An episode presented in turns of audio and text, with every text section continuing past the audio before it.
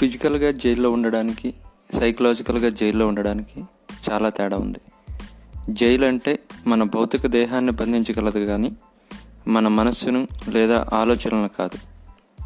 ఉదాహరణకి ఒక్కసారి మీ కళ్ళు మూసుకొని మీ అమ్మగారి మాటలను గుర్తు తెచ్చుకోండి.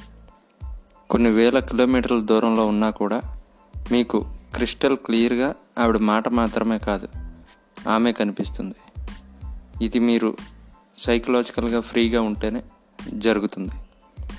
మనకి ఒక రకమైన నెగిటివ్ మెంటల్ యాటిట్యూడ్ ఉంటే కనుక మనం ఫేస్ చేసే పీపుల్పై కానీ మనం ఉన్న సిచ్యువేషన్స్లో కానీ మన రిలేషన్స్తో కానీ ఇలా ప్రతి దాంట్లో కూడా ఆ నెగిటివ్ యాటిట్యూడ్ మనల్ని నెగిటివ్గానే రియాక్ట్ అయ్యేలా చేస్తుంది. దీన్నే సైకలాజికల్ జైల్ అని అంటున్నది.